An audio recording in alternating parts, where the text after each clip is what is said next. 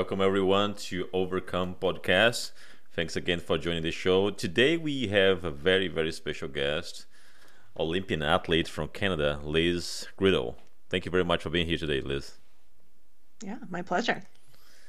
Liz, um, I will cover how I met you uh, recently, but I want to start going back all the way to London 2012. Uh, mm-hmm. That was a very important milestone in your career, as far as I was reading about. And uh, also a great moment for Canada as well, because uh, you were the first Canadian woman uh, javelin thrower to advance that far in the game since Mexico 1968. Uh, did that give you an extra motivation, or you were not really thinking about that? You were so focused on doing what you had to do. I was more, yeah, I was more focused on really getting to the games. Getting to the games was the priority. And I, you know, once I did it, then the priority really shifted to making the final. And it wasn't about doing something that had never been done. It was just kind of like, okay, what's the next step? How are we moving forward on this? So it's funny. I've, I have I always had my eye on the Canadian record because it wasn't as high as other countries, but it was never something that seemed super insurmountable. It, it seemed like something at a certain time that I would just eventually break. So there's been things about being a Canadian javelin thrower that have just been a little bit easier in that way. That I haven't felt like there's this enormous thing that I'm striving for. It's like okay, what's the next step? It's it's a big step, but it's not completely insurmountable. Yeah, that makes a lot of sense. Uh, and and it was interesting that um, one year later, on the 2013 season, looks like you had a, a back injury. Um, how, yeah, how how how that how that really happened, and uh, how was you know your mindset at that point to recover after such a great year in 2012? Yeah, uh, a good question. So in 2012, actually, in the Olympic final, um, we have something in javelin it's called the block. So the left leg lands super straight, and then you rotate your right side, your right leg, this slingshot of power around your left leg. And if you don't block in the exact right position, you jam your hip, you jam your SI joint, and it kind of hurts. And this is really common for javelin throwers. And um, it hurt. I heard a little bit in London, but then I kept training in 2013, and what happened is that my back got tighter and tighter and tighter. And as a javelin thrower, we have a tendency to overuse our lats. And when those get really tight, it actually pulls on your hips a lot of the time. And so it was pulling on my SI joint so hard that it basically the left SI joint was completely loose and the right was locked. and so whenever I went to go block, it got so bad by March 2013 that whenever I went to I would borderline start blacking out when I started to throw from the pain. And it would I'd kind of come to after every throw, but I was just like, I expected the pain. So I just kept going. And then when I did my first competition of the season and my only competition in 2013, I realized that that was, I couldn't keep going. I could barely get myself out of bed some days. And so I had to see a bunch of specialists. Some people said surgery. Some people wanted to shoot me with prolotherapy. Other people thought I just had a loose hip.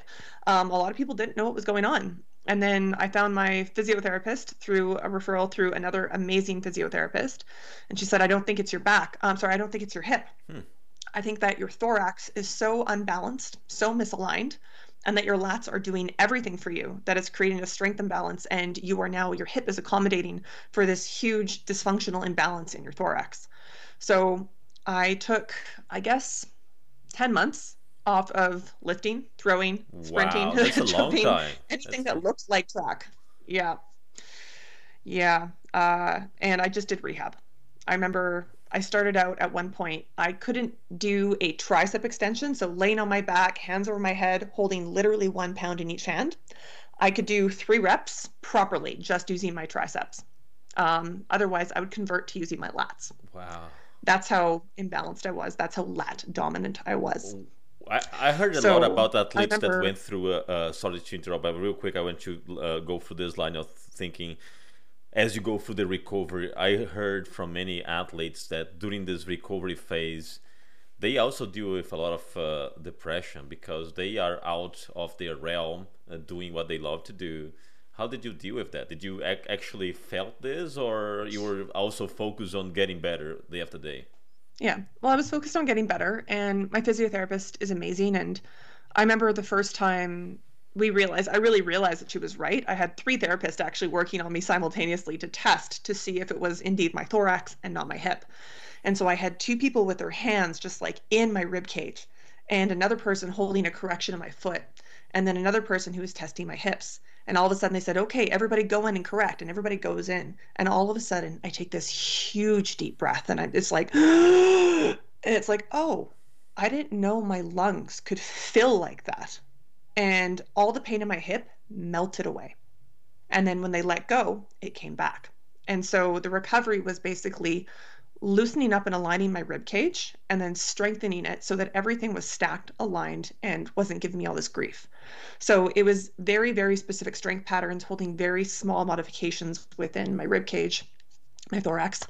And I remember, I remember one day I was crying at the office because it was six months. I still couldn't do anything that looked like track and field training and I was, you know, so sad because I, I said, you know, I'm doing these tricep extensions with 10 pounds in my hands. I used to do this for like 100 pounds, and this is ridiculous. And my physio, LJ, LJ Lee, she says, Liz, do you remember when you couldn't do one pound for three reps? And I was like, oh, right. We've actually come a very long yeah. way. so when I actually went back to javelin throwing, which was in, oh, I think March or February of 2014, all I did was rehab and javelin. That was it. No other training. And then after three months of throwing javelin, but really cueing on healthy alignment and focusing on technique, I ended up being able to throw 64 meters. I broke my Canadian record by three meters actually, and it was it was really this huge lesson in doing something right instead of doing something as hard as possible makes you gives you a lot of longevity in sport and it gives you a lot of mental longevity to know that you're not just working so hard but working against yourself yeah, yeah so, absolutely yeah. that's a good point and and actually i remember during the the seminar that i watched with you uh, recently you emphasized the importance of rest and recovery uh, but we also hear mainly athletes. Uh, they have that mindset of when your body says no, your mind must be strong and say yes. You gotta go. You gotta go for the pain. But then at the same time, they say, well, you gotta listen to your body. Uh, so what is the you know the the limit where you should like okay something is wrong? For example, on this on this uh, first injury, did you now that with all your experience, do you think that you should have look for help early on and probably be better? Or were you just having that mindset of keep, keep going through the pain? Yeah well i think uh, as a javelin thrower especially a lot of things hurt. There's very few javelin throwers who are just supremely healthy. It's, it's just one of the sports uh, next to triple jump javelin has the highest rate of injury in track and field. Wow. Yeah and it has the highest variety of injuries in track and field so there's always something that doesn't feel great. Um, and so I kind of had accepted that, that I was always in pain. And it was, you know, many years later, whereas I only kind of figured out, like, oh, I don't have to do this. And it really does come from that mentality of like, I will not be outworked and I will always get everything done. And the thing is, is like that actually makes you ignore your body. And there's that fine, it, it's a very fine line, and you have to you have to pass that line at some point in your life to be able to say, okay, I now know what that line is. And even for me right now, like my shoulder was grief this week. And so I said, okay, I'm just going to take this week off from throwing. I'm going to do runway work. I'm going to do a bunch of little rehab things and I'll be fine. But instead of pushing through and then making it worse. And so I think it's really, you got to figure out what that line is for yourself and know the difference between hurt and hurting. Are you hurting because you're doing a really hard, intense cardiovascular workout? Or are you hurting because you're putting your body in a compromising position, either on one explosive movement or repeatedly? And so what I aim for a lot of the time in any movements that I do is can I maintain my form to 85% of, you know, perfect? And as soon as I start to lose it, I'm now practicing the incorrect motion. And I think that's really important, especially for anybody who runs, because as soon as people try and run to get in shape, but then they're pushing through, but their form is absolute garbage and they're hurting their back and they're creating all yep. these tensions. And I find that that's always a really good cue is it's okay not to push yourself to completely gas yourself if you're falling apart technically, because that leads to so many more problems. You just have to be patient. But that came with experience. Uh, nowadays, I mean, yeah. many years later, you, you learn that. You didn't have this mentality back in 2013, probably. No, I did not. Absolutely not. It was before the solidification of the morning routine. It was before I was really controlling my sleep. It was when I still had a couple glasses of wine every week. It was, you know, it feels like a very, very much a lifetime ago. Yeah, yeah. You ha- you also had a great 2015 season, breaking records and everything. But yeah. then another back injury in 2016, and now that yeah. probably was even more challenge because you were ready to qualify for the 2016 Olympic Games in Rio. So, what were at that point the lessons that you learned uh, on the first injury that you're like, okay, now I, I already know this, I felt this before, at least something similar, I know what to do. So, how what the recovery was faster? Uh, what did you change uh, throughout the, the this rehab? Yeah, definitely very different back injury. Um, I was actually doing cleans, and I was I was a monster in 2016. Uh, the video oh, the video from January 2016 of me training is just beautiful. And I was actually one of the uh, literally poster children for the Canadian Olympic Committee. They, I was in the Ice in Our Veins campaign. We took pictures, videos of me throwing off of ice floats. It, it was crazy. It was really fun. awesome. It was, yeah, and I was so strong. And I was cleaning um, three sets of two at like between 200 and 215 pounds. And I could wow. just power this up, no problem. Yeah. And uh, I'd finished my set of cleans and I was going to put them away. So I, you know, unstacked the bar. There was maybe just, I don't know, 135 pounds on the bar, which is nothing when you've been cleaning 215. And I forgot to hook grip. And hook grip is, it guarantees that you don't let go of the bar, especially if you have weak grip strength. And I don't like using straps. So I forgot to hook grip. I powered up and I let go of the bar and I launched myself off of the platform and I landed on my hips. So I landed flat on my butt and wow. I got a shock injury to my spinal cord that is very bizarre type of injury. wow, unbelievable. Yeah. And at the time, I thought I just hurt my pride. Uh, I thought I just you know bruised my butt, no big deal, kind of embarrassing in front of a bunch of people, whatever. And then I wake up the next morning and everything from my the top of my knees to my belly button is in complete spasm. I had to roll out of bed onto the floor and crawl to get to the car so I could drive to physio. Wow. And so again, Dr. LJ Lee to the rescue. She needles me for two hours straight. And I'm feeling decently better. And then I actually have to go to training camp three days later down in the south. And I'm trying to throw. And every throw I take, I can't coordinate my legs. So if you throw a javelin, you run straight forward and then you turn sideways. But it's not karaoke. The the back leg never goes behind the front leg. You're always still running on the two same lines that you were running on when you're running forward. And for the first time in my life, I kicked my right leg behind my left leg down the runway because they were so uncoordinated. And so every throw, I couldn't make a technical adjustment. It felt like my legs weren't even obeying my brain. So that was about two and a half months of that. and I was really, I was quite mentally strong through this time. I was actually very proud of myself. I'd always say, it's okay. I'll come back. The next day is a new day. Next day is a new day. But then around that two and a half month mark, I was getting really frustrated and really nervous because I hadn't completely qualified for the Olympics yet. And my body wasn't working the way it was a couple months ago, never mind even a couple of years yeah. ago. I wasn't throwing what I needed to be throwing. So I did end up qualifying, which was amazing. But then I showed up, I placed 16th, and everybody thought, what happened to Liz?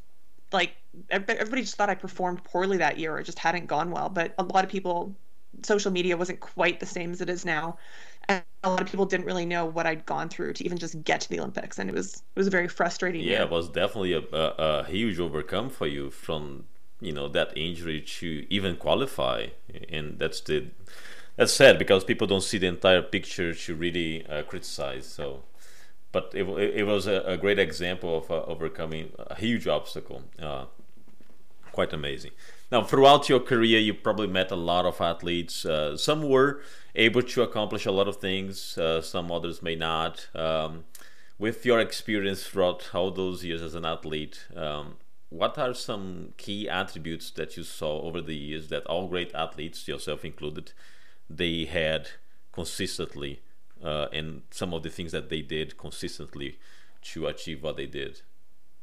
And you can use your own experience. Uh, I think yeah, absolutely. Um, I think for a lot of athletes, especially in track, um, there's very few track athletes who have a full time outside job.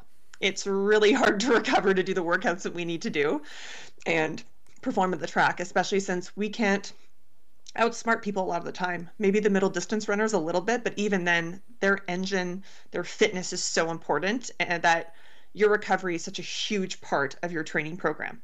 And that's the real difference I find is when people start looking at the recovery, not as, you know, just a little bit of sleeping and eating, but okay, how am I spending my day and how is this affecting my energy levels for my next practice? And that even involves making sure you're not running around doing a ton of chores, making sure you're not doing a ton of extra work, and really making sure that a lot of your energy is primed and dedicated to your practice sessions. So I find in track, that's what makes a really really big difference it's obviously very different in different sports though uh, if you are a tactical person if you have to make strategic decisions you don't have to be quite as uh, quite as picky about your recovery because you can get away with it in other areas but how important it is the mindset because uh, i know you are big big on that and you showed that on on your second uh, injury recovery throughout a positive thinking and all that do you also believe that uh, some most of the athletes that are able to go to that next level is just because they are they have that mental toughness aspect?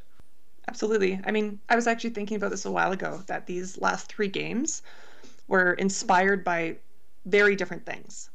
The first games was partially I'll show them what I can do, because I thought a lot of people didn't believe in me, uh, and that was partially what it was. It was like, you don't think I can make it? Watch me.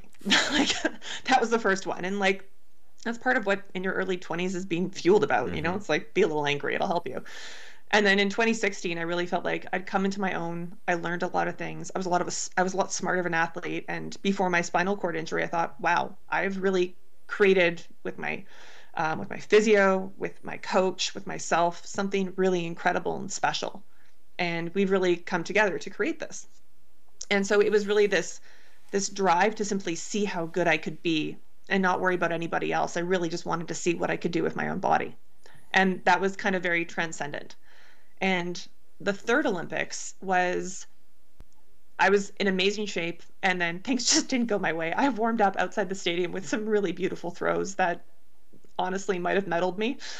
And then on my first throw I tripped. On my second throw, I mistook someone else's mark for my own. They were both green. And so I ended up having to uh, take in, like I was I took too many steps and then I realized it too far down and I had to shorten up the second part of my runway and just salvage this throw. And then my third throw was cooled down. But it was interesting because I was actually planning on retiring at the end of the last year. And so every part of last year was this might be the last time I'm here. This might be the last time I'm seeing this people. I should really enjoy this company. I should really take all of this in. Yeah. And I remember I was so disappointed after I competed. I thought, wow, five years for this. and then I noticed that everybody around me, uh, my qualifying round was really, people didn't do well. I don't know what was going on. It was a lot of people did not throw well. And I saw a lot of people that I knew that I've known for years just absolutely in tears. Yeah. And I thought, wow, this is a really tough sport. And all these women are from all around the world.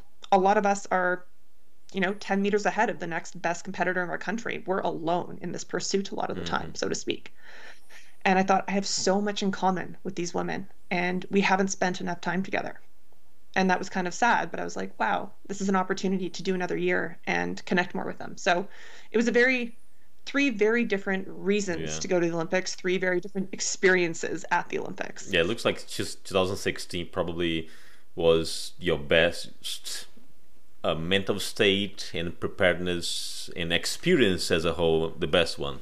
Is that correct? No, I'd say 2020 was my best mental preparedness. Uh, 2012 was mm, tunnel vision. Yep. Which was very helpful that time. And just getting older, you get a little more holistic about things, I think, when you've been doing something for a long time. Yeah, uh, but you you mentioned something interesting about uh, 2020 that a lot of people failed do you think that uh, the state that we were living between 19 and 20 with COVID had any impact on, on the performance?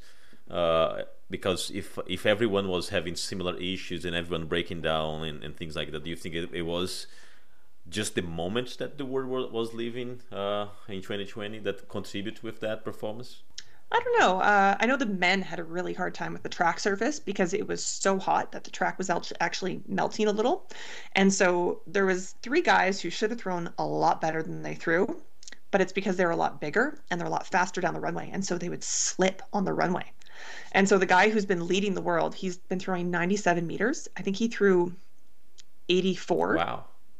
And he didn't even medal. Wow. And the guy who medaled weighed, uh, I think he weighs maybe like 180 pounds. And he's really fast, but he's really light, so he didn't slip. And so there might have been some girls who slipped, so that might have been something for some of them. It was also early. And it's also just exhausting. An extra year, mm-hmm. yeah, that's, that's a, a four point. year cycle yep, yep.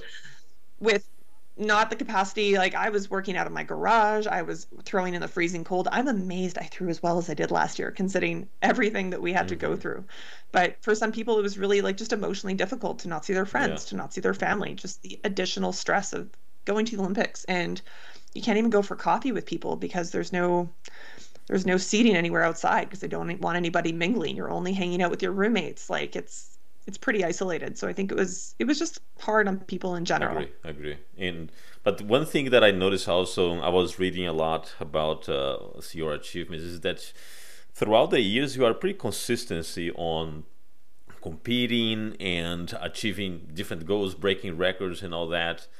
What is really the secret for the longevity? Because you've been on this sport for a long time, and you are and you consistently are achieving new goals. Uh, any any specific thing that you've been working on or it was just you know accumulation of a good health lifestyle practices what do you yeah. how, how do you credit that longevity a uh, couple things. One, amazing physiotherapist. um, my, my physiotherapist, Dr. LJ Lee, like I can't talk say enough good things about her. She helps me design my program now. We actually design it together. And so we do design a program that is above everything else, I have to be healthy because if I'm not healthy, I'm not throwing. So that's is the number one feature.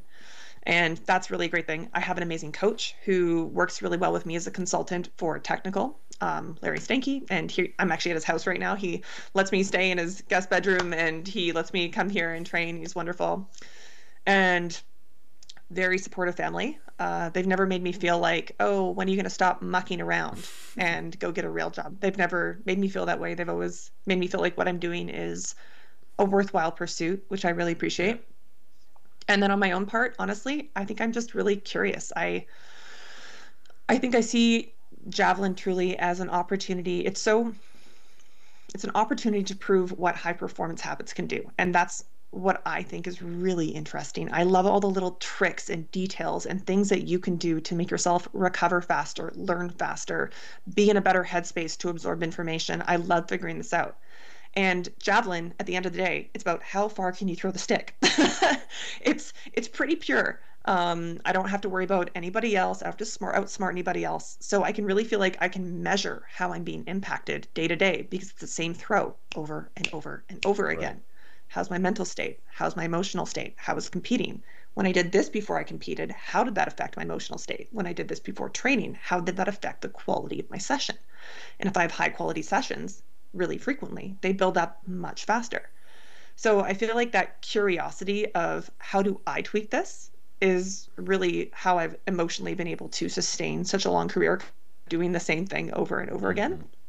So it's different ways to tackle the same problem. Yeah, and, and talking about career and job, um, as I mentioned in the beginning, I met you via an amazing seminar that you deliver, Win the Morning Like an Olympian. Awesome. I truly recommend. Um, and they doing the cold showers, uh, everyone is talking about. It's pretty cool.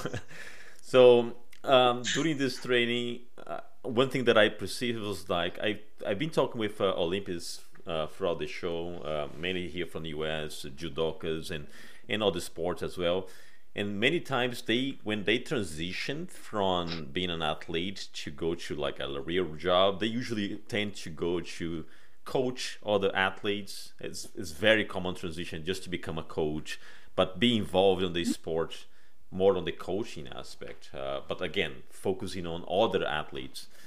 And you, on the other hand, you created this seminar that can be used by anyone, not only athletes, any regular person that just wants to improve their quality of life. So I'm curious about uh, how that came to fruition and how what was the rationale behind putting that together yeah uh, yeah so i mean i was for a long time where i mainly focused outside of track when i first started thinking okay other than like showing up and doing the work how can i get better the first thing everybody does food nutrition right how do i eat fuel my recovery all this and i was really far deep into the rabbit hole that for a couple of years and then I started playing with my sleep and my morning routines and kind of my visualization. And I started dabbling all these things.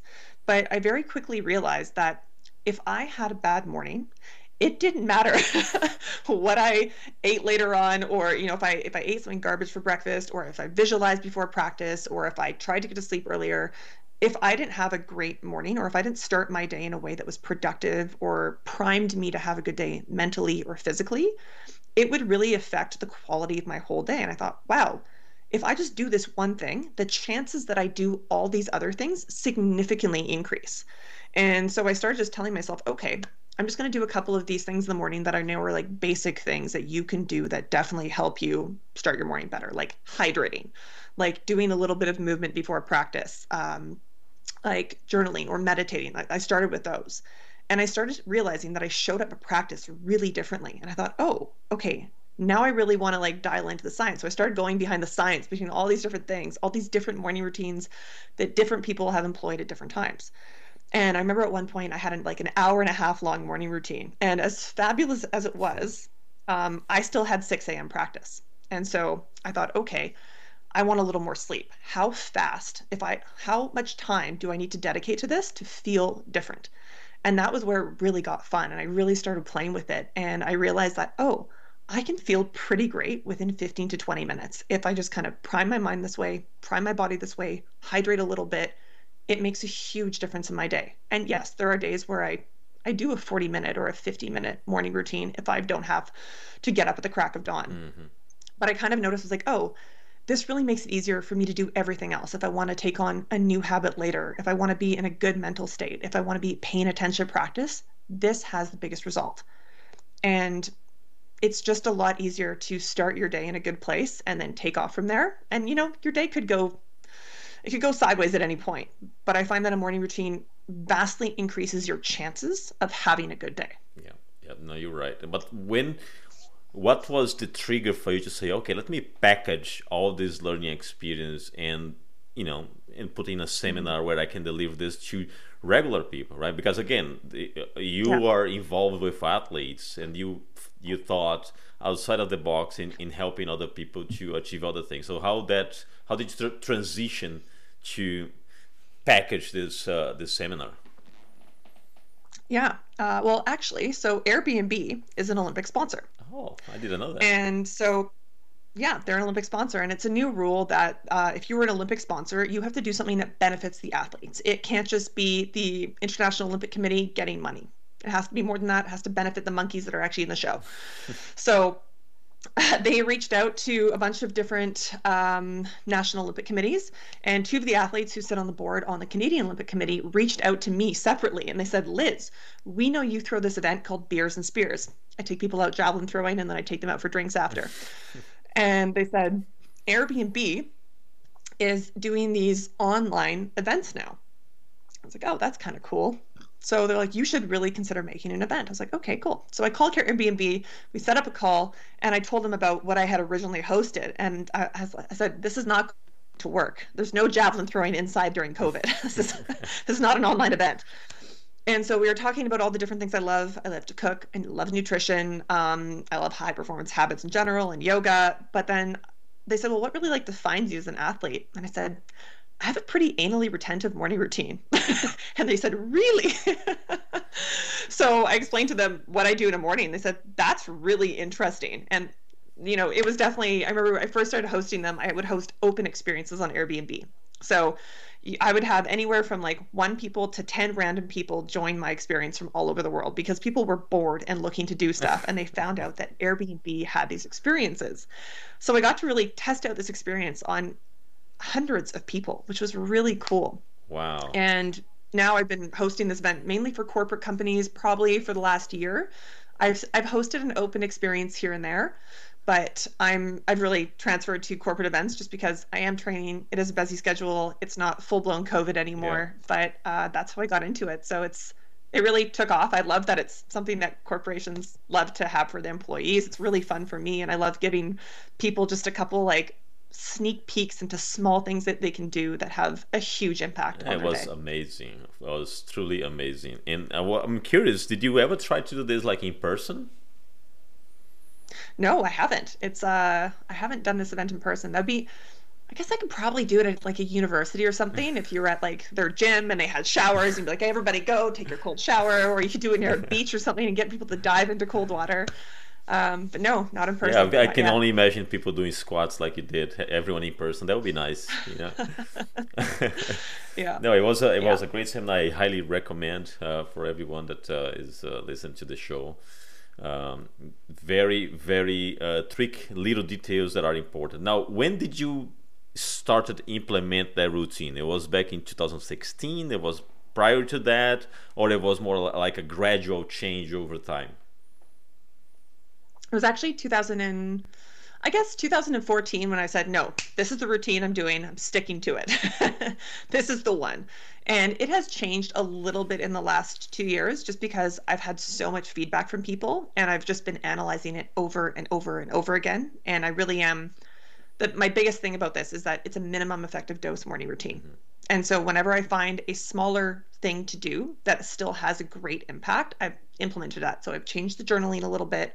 I've even changed the meditation a little bit and I've just made it even more accessible. And it's actually made it easier for me too. But in 2014, that was really when I said, okay, I think I think I've got it. I think this is the one.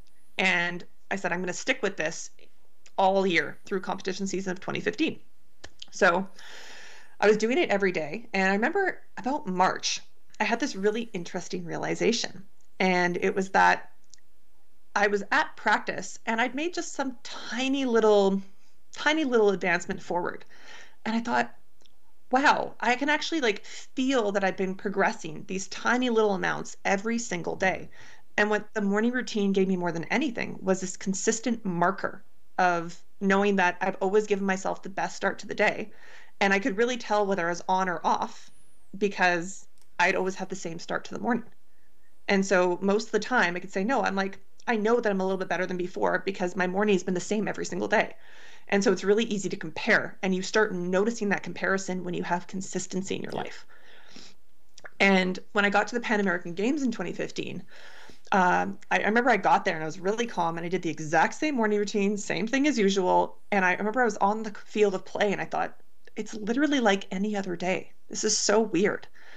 And in the the first five rounds of the competition, I was leading. I was crushing it. I was on home soil. I was in Toronto and I was throwing really well. And then in the final round, the American passed me and the Brazilian passed me, and I went from first to third, just like that. And I had the final throw of the competition because I'd been leading up until then. And so I remember, like, I just got to the front of the runway, I turned around, and this feeling came over me like, oh, you've already been here before. You've already won. You just need to do it. And so I got the crowd going. I got them to start clapping. And there's a great video of it online. You can just YouTube like Liz Gleadle Pan American Games 2015, and it's it's crazy. It's a crazy video. It's kind of electrifying, and you know I've won the competition even before I've thrown. And as I ran down the runway, I was just like, "Yep, got it. I nailed it." As soon as it left my hand, I was like, "That's the throw. That's the throw that's going to win it." Wow. And uh, yeah, it was this really cool moment where it was like, this is what consistency gets you. This is what consistently doing just some things that definitely make an impact every day builds. And so that's when it really hit me. Like I knew it was going to do something, but I didn't realize what effect it would have on my mental state. To be able to feel those small improvements every day is so motivating. And to get somewhere and be like, I know I've done the work to get here. All I have to do is execute it. I didn't doubt myself for a second.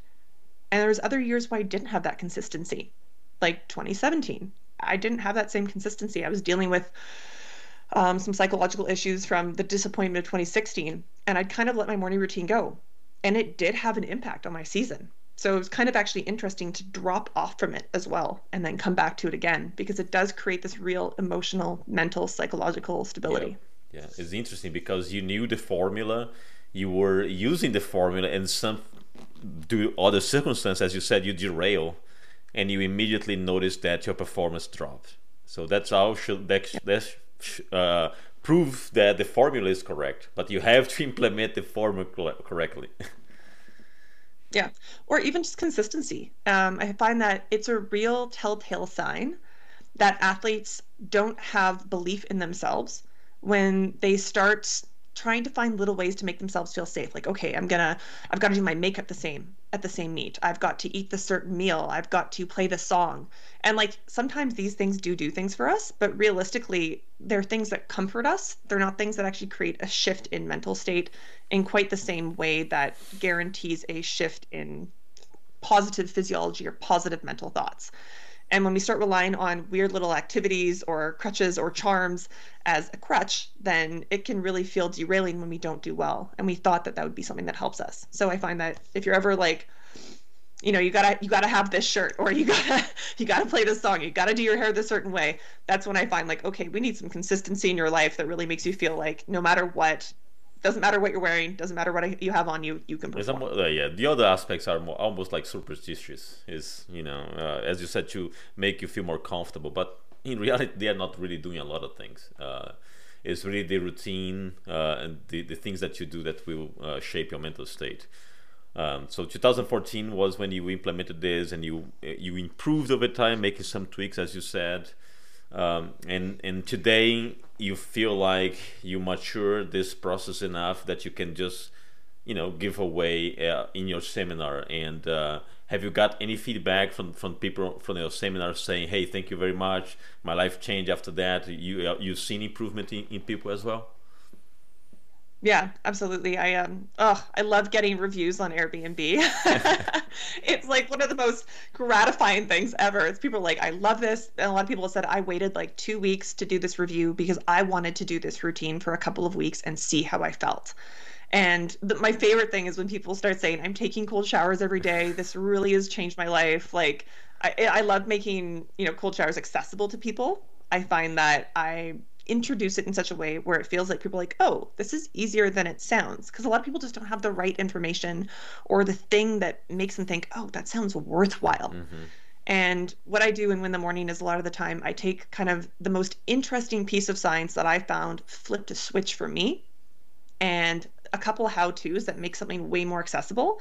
And then all of a sudden, people take to it really quickly because it is a lot more accessible than people realize. Yeah. So it's kind of little things like that but definitely i think the biggest one people take up is always the saltwater lime. Because it is the easiest and hydration is so key and you know it's really easy it's refreshing it's super pleasant.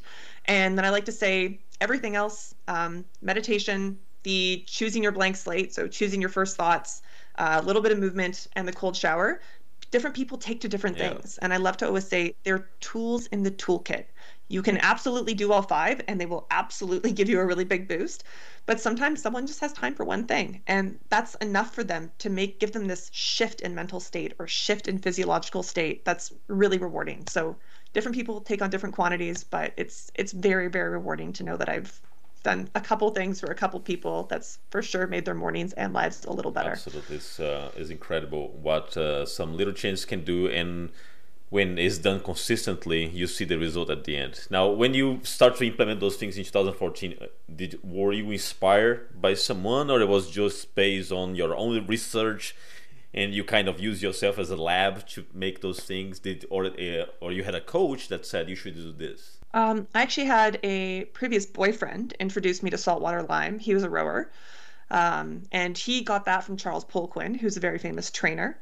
And cold cold exposure is something track athletes just do. I've been taking ice baths since I was 15, um, but obviously Wim Hof popularized it, and that made it a lot more accessible and interesting. So that's when I started taking more cold showers. And um, meditation is something I've I've read a lot of books on meditation. I've done 10 day meditation retreats. I've uh, I've used every single app. I've meditated for, for, a certain amount of time and felt like I'd reached nirvana and then come back. and then the next day, been so frustrated because I had 10 minutes to meditate, and I was like, "What's the point?" I've really experimented with a lot of these things, and I've exper- I've done a lot of journaling. I still write every day, but it's a lot of stuff that um, you know I've gotten some stuff from Tim Ferriss uh, from the Four Hour Work Week and the Four Hour Body, and you know you always draw different things from different people, and you put your own personal spin on it. And a lot of the time it's it's figuring out why do I actually want to do this thing? What is the reason for this? What is the reason why I want to take a cold shower? Or what is the reason why I actually want to meditate? And when you start getting down to the root of it, when you actually know the real reason for this, other than I just want to be an impressive person or, you know, I want to work out and look sexy, when you get down to the real root of it, that's when you really start to really attack something and really want to make it your own because it feels so relevant to you. Yep. If you know the why, it's always important to know the why. I remember talking to Laura Stewart. She wrote a book about this. It's called uh, "It's All About the Question," and she mentioned many times it's all about you know understand the why even before you start. Why are you doing this? Why are you going to this direction right? So i, I think that that matches a lot with uh, what you said. Yeah. And sometimes the why is almost embarrassing. Like in 2012 i was like i want to prove everybody wrong. I want to prove them that no like i do. Like a lot of people thought that i just partied a lot. And i was like no i know how to get, have a good time but i work really hard and I used to lift with the boys. I used to outlift some guys on the football team because, you know, I love a good challenge. And so I think a lot of people thought that I couldn't just wholly dedicate myself to something. And, you know, at that time, that was my why. And it fueled me because I knew it. And I find that it's okay to have a why that's not completely pure or, you know, what everybody else expects it to be. It's okay to have that why. Yeah. Um, over the over time you've you've seen the growth of social media and the impact that uh, opinions have. Uh, do you feel uh, uh, this feedback from from fans and from people that admire your work something that feeds you with motivation, or you really don't you know you don't really pay too much attention for comments and the negativity that we also know that exists in social media? How do you uh, manage that? I think it's pretty easy for me. I most of my fans follow me for javelin. uh, they follow me because I'm a javelin thrower, and I generally, I think, I, I, avoid a lot of negative comments in general, just because I'm very careful to say this is not even an opinion. I'd say this is what I'm currently doing, and I find it does this for me. Mm-hmm. It might do this for you, right. or like here's a study. Um, I try not to get involved in politics, not because I don't have political beliefs, but or you know certain beliefs about different things, but because I simply don't have the energy to argue with people about it. Excellent choice. Excellent choice. Yeah, not at this point in my life anyway. I stand for some things, but right now I've got enough on my plate. Um, but I think I'm definitely fueled by helping people. Um, and I don't find it's in it's fortunately for me it doesn't feel in an egotistical way. I love making someone's life a little better. I love helping younger athletes. Um, the newsletter I just started writing, it's it's made for everybody, but I called it the varsity glow up because I truly believe that varsity athletes a lot of the time they feel like they've hit their peak their mm-hmm. physiological peak. They're like I, I, work really hard. I'm doing the same work but i'm not advancing the same way i was two three two three years ago. And i realized i'm like no it, it's not that. It's that you're ready for high performance habits step. And that's where your next big leap is going to come from. And that's where i realize when people start implementing just a couple small things when they implement foundational high performance skills, that's when they make this huge leap. And I've been able to do a lot of mentoring one on one with some other athletes at UBC. Mm-hmm. And I've noticed that they made huge leaps. And I felt such an immense amount of pride in having a small part in their journey and helping them move forward when they might have otherwise quit. And so that's deeply rewarding to me to see, oh, they might have been stuck and they might have not gone on. And this little thing that I might have helped them with really helped them in their couple of last years. So that's kind of where I get a huge reward right. is seeing somebody do really well. I don't even you know, I love getting reviews. I love hearing that people are doing really well. That always makes me feel good. Public recognition is always lovely. But anytime I just hear that I've made a really positive impact for someone, that's that's really something that fuels me. Yeah, I, I I'm with you on that. Now, what is your advice for that? Since you always think so broadly about uh, people's health style and everything. What is your advice for that amateur athlete or that amateur that actually started competing later on, master level, 40 years old, uh, and the body, of course, doesn't respond at the same speed as far as recovery yeah. and everything. Uh, but I've seen a lot of movement nowadays of people, myself included, that starts to have uh, a hobby in in some sort of sports Uh, I, for example, I do jiu-jitsu. I love jiu-jitsu, uh, and uh, but it's something that I notice after 40s, the body needs more rest, and we need to even be even more careful with uh, with recovery. Yeah. What, what's your take on on that? You know, master level athlete.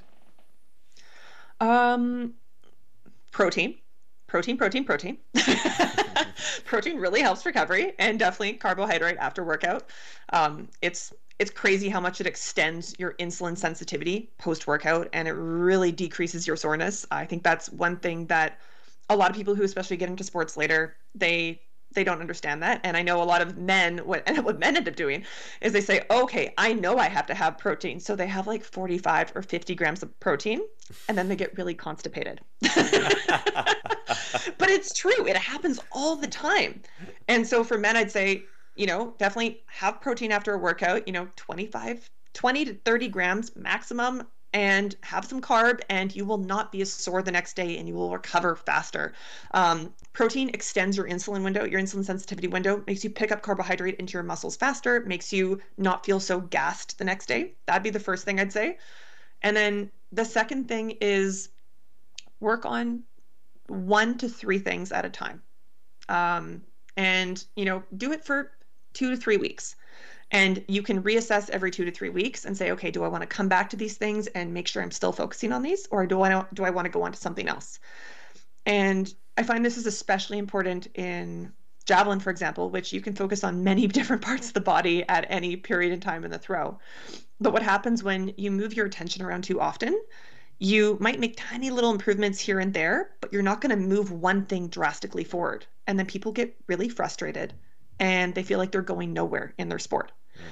And so, one thing to be really clear on is okay, for the next two to three weeks, I'm trying to work on this one specific motion, this one specific strength hole, this one thing where I keep getting caught by this other person who keeps getting me in this move. And I want to recognize the body patterns that actually lead to that movement so I can anticipate it. So it doesn't matter, you know, what you're doing, but I love to say like pick one thing, get it to 80% efficiency and then move on. Or if you just love focusing on that one thing, stay there. But I really find that if you can identify the foundation that will make everything else easier, pick one to three things and then move on consistently, you will see faster growth and you will you become a specialist within a couple of weeks and then you can keep going. So become a specialist over and over and over again and don't worry about some things, leave them for later. They're meant for later. Great tip. Great tip. I love that when are you going to write your own book with all those tips? Um, because during the seminar you, you advise, uh, you gave some some books uh, uh, as a, a, reading material. When are you gonna have your own? Because I think you have a lot of content to share.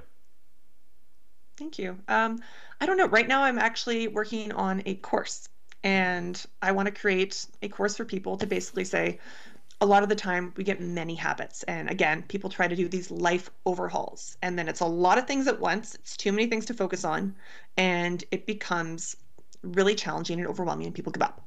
And so i'd love to create a course where i'd say okay here's a couple here's a two habits that we're going to implement and we're going to make them super easy and then the foundation for everything else. And so you'd learn about them a little bit you get check-ins from me you maybe have an accountability group and then a month later you implement another habit and then at the end of several months you've now built up this new system and you've had people supporting you along the way where that you can get to this new place in your life by getting the right habits in the right order so that it can support you in everything else you want to do.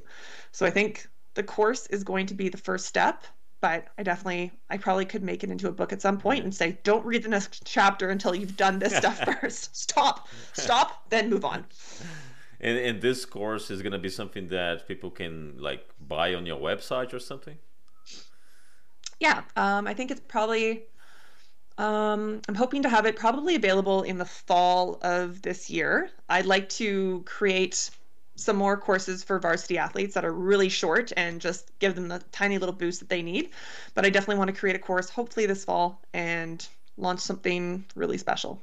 No i I, I'd be interested to definitely take a look on that because I think it's, it's good. Thank you. Um, to make uh, all those improvements. What about uh, one last question here?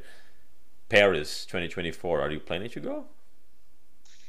Not right now. Um, I actually, uh, I was planning on not doing this year at all. And then I realized the thing that made me want to come back was that I had such a blast going through my perceived last year is like, oh, this is, could be the last time I'm doing this. This could be the last time I'm doing this. Be fully present, enjoy it. And I learned so much about myself. And it felt like I was watching myself from the outside making good or bad decisions. And it really helped me even more, like create the art of recovery, which I only la- launched after the Olympics. And it was really being able to not just fully be in it, but actually step outside of myself for the first time. And I thought, I want another year of this. I want another year of performing. And again, I journal every day and I still have I have all these notes. I have years of journals, years of training documents, years of physiotherapy notes, and everything else. And I basically wanted to say, okay, I want to fully on purpose pay attention for the next year and see what happens. And be able to take this and share it with other people as I've been going. I've been sharing a lot on my Instagram lately because I've wanted to get into the journey a little bit more and help other athletes. So yeah, that's what that's what's going on this year. I'd have to probably get another sponsorship or start charging a lot more for my win the morning sessions. But um, yeah, Paris right now is it's not on my radar, but Eugene 2022 is for World Championships. Okay, that's an excellent goal. So you you ha- you you're preparing, training, everything, aiming to compete and have a great performance there, right? Yeah, my uh, my goals for this year were to have fun be warm, uh, be around people that I like, um, or be around other javelin throwers who are very, very good. And so far, I've got many of those things lined up. That's awesome. That's awesome. It's always important to have goals. And I'm pretty sure that as soon as you achieve that one, you're going to come up with the next. It might be the Olympics. Who knows? who knows? I'm, I'm open to many things. That's great. Well, Liz, thank you very much. Keep uh, inspiring people with, uh, with your programs. I'm really glad that uh, we, we find you on Airbnb actually, and uh, and and I think it was a it was a great learning experience for the whole team for everyone. So I strongly recommend you all to uh, check uh, this great uh, win the morning like an Olympia by Liz. Okay, Liz, thank you very much. Thank you so much. It's so nice talking. Take care. All right, everyone. That's a wrap for today's episode. Thank you very much, and see you next time.